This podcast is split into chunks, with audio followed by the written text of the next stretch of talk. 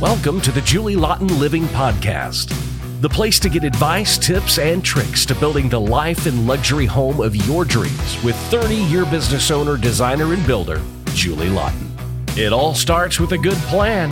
This is Julie Laughton Living. Welcome back, everyone, to the Julie Laughton Living Podcast. Don't forget to check out my seven simple steps. That's also at the julielaughtonliving.com uh, website. And then today on the podcast, we're going to talk about one of my favorite subjects, which is how to avoid a nightmare remodel or new new home build. Same thing, but how to avoid it. What do you?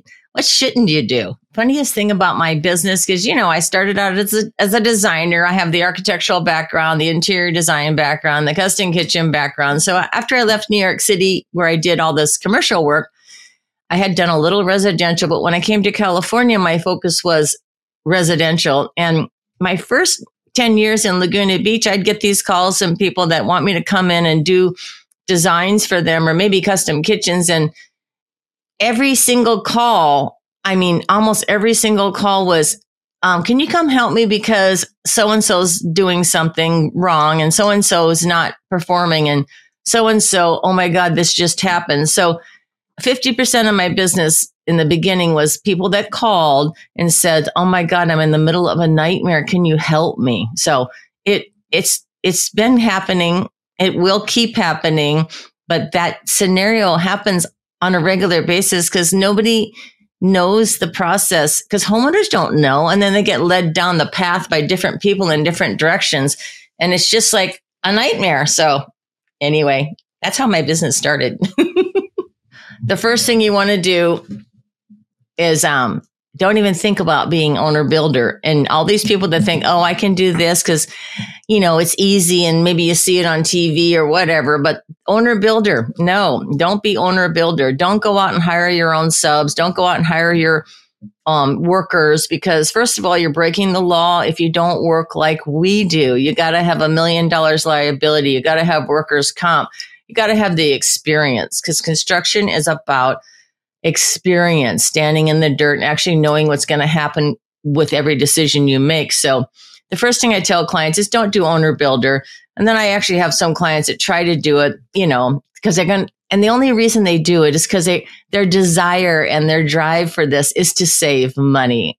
So when you save, try to save money or cheat the system or skip steps, you know what happens. It's going to cost you more money and more time. So my first re- recommendation to everybody is don't do owner builder, no matter how confident you are. If you're actually physically doing the work yourself, like my dad and my grandpa, they know, you know, if you're going to remodel and you actually can build it and you know how to frame or you know how to do stuff, that's different. I think the next step, you know, is hire the right team because if you don't hire someone like me, because there's very few people on the planet that, that is one person that does the architecture, the interior design, the custom kitchens, the contracting, and I happen to personally run my jobs and I actually do the drawing. You don't get put off on some draftsman. If you don't have someone like me, you got to hire an architect, an interior designer who hopefully can do design, not just decorating.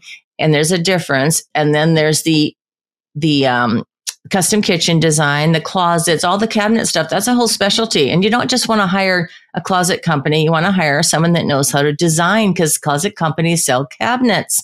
So it's all about having the right team. So you need the three people up, up front.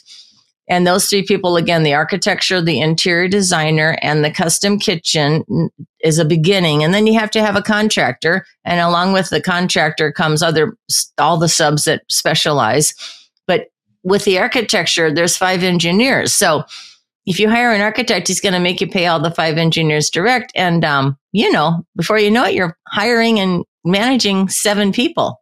It's could be a nightmare. So once you get into the process, if you do things out of maybe, you know, well, the problem is you're going to make mistakes if you don't hire the right people to guide you. And if you get with the wrong people, they're going to coax you into doing things that maybe take you off your path. And there may be like myself, I like to champion the project for on the client's behalf because I'm there to protect the client from failure, protect you from getting in trouble because I have to stand by the whole process from conception to completion and I have nobody to blame. Okay, so when you hire the team, you know, if you make any mistakes, you're going to learn a lesson. And then the thing is to learn from the mistakes. So, how do you learn from mistakes? You don't make the same mistake twice. So, the thing is, when you hire your team, you got to hire an architect that knows how to do, let's say, remodeling, or maybe you hire an architect that's only going to build you a new custom home, but you got to make sure he does the style you like, because otherwise you'll be fighting over the final look. Because the whole thing with secret to this process is to work with people who listen to you and your ideas, and they're good at what they do. And the only way you can see that they're good at what they do is to see their plans and their finished product to make sure they actually do the quality and the style you like, because otherwise you're going to be fighting with that the whole time.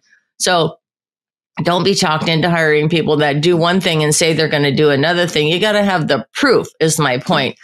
And if you hire the right people, they'll keep you safe and get you through the process, and there won't be any aggravation. But it's kind of a crapshoot if you go out and hire a bunch of people on your own, then and none of them know each other. So when you hire someone, like your architect, your interior designer, and your contractor in a typical case, you're going to want to make sure they're already a team and they actually like each other and they know each other and they can work together. So my biggest recommendation is don't wing it and try to put a bunch of people together because that would be a nightmare. You got to work with a team.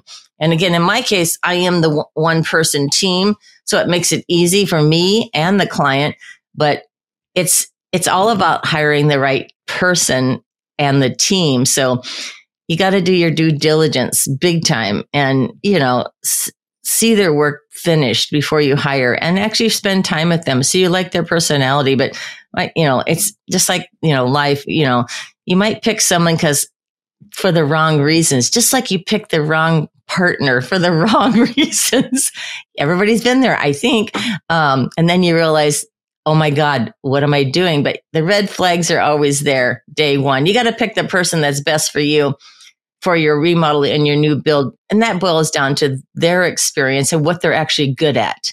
So, you know, not what they say they're good at, but what they're actually good at. So, oh. what I've done as a professional designer and contractor is I put together the seven simple steps so everybody could see the outline. Because once again, if you hire seven different people, that's seven silos of work and seven people telling you what they do, but no one explains the whole process and the intimate details of every step of every person's job and the consequences if you don't do it in order or you don't do it on time and the consequences if you make changes after your build starts. So I put together the seven simple steps and it's on my website, julielaughtonliving.com. But if you go through the seven steps and you see the process of how it's supposed to work in order, and then you'll kind of have a heads up of what not to do and when to do it.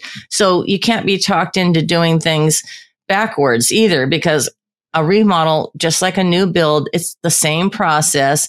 I always say it's just like having a baby. The house is the baby and it's a, and it goes in order, you know, three, you know, it's a whole, the process is in exact same order in every job. There's no different in difference in any construction project or any new build project, the only difference is the client. The, the process with all of us is identical. There's nothing, there's no mystery to this process. So if you know that there's a certain way to do things, you know, I encourage you to follow the steps. Don't let your designer or your architect talk you into picking your materials after the construction starts. Don't be doing any selections after construction starts. Warning, it's called change orders and your project fees could skyrocket if you do things after construction starts. That's just one tip. There's, a, but anyway, check out the seven simple steps and it's a process and do them in order. Thank you for joining me on another episode of Julie Laughton Living podcast. I hope you enjoyed my tips for how to avoid a nightmare remodel or new build. And it's all about following the process. So again, don't forget to check out my seven simple steps. It's a free course. You can just take it and click on the link at julielaughtonliving.com for the seven simple steps to avoid a nightmare remodel or a new build. And thank you again for joining me, and we'll see you on the next one. Thank you for joining us for this episode of Julie Laughton Living. For more information or to connect with Julie one on one, visit julielaughtonliving.com. And don't forget, it all starts with a good plan.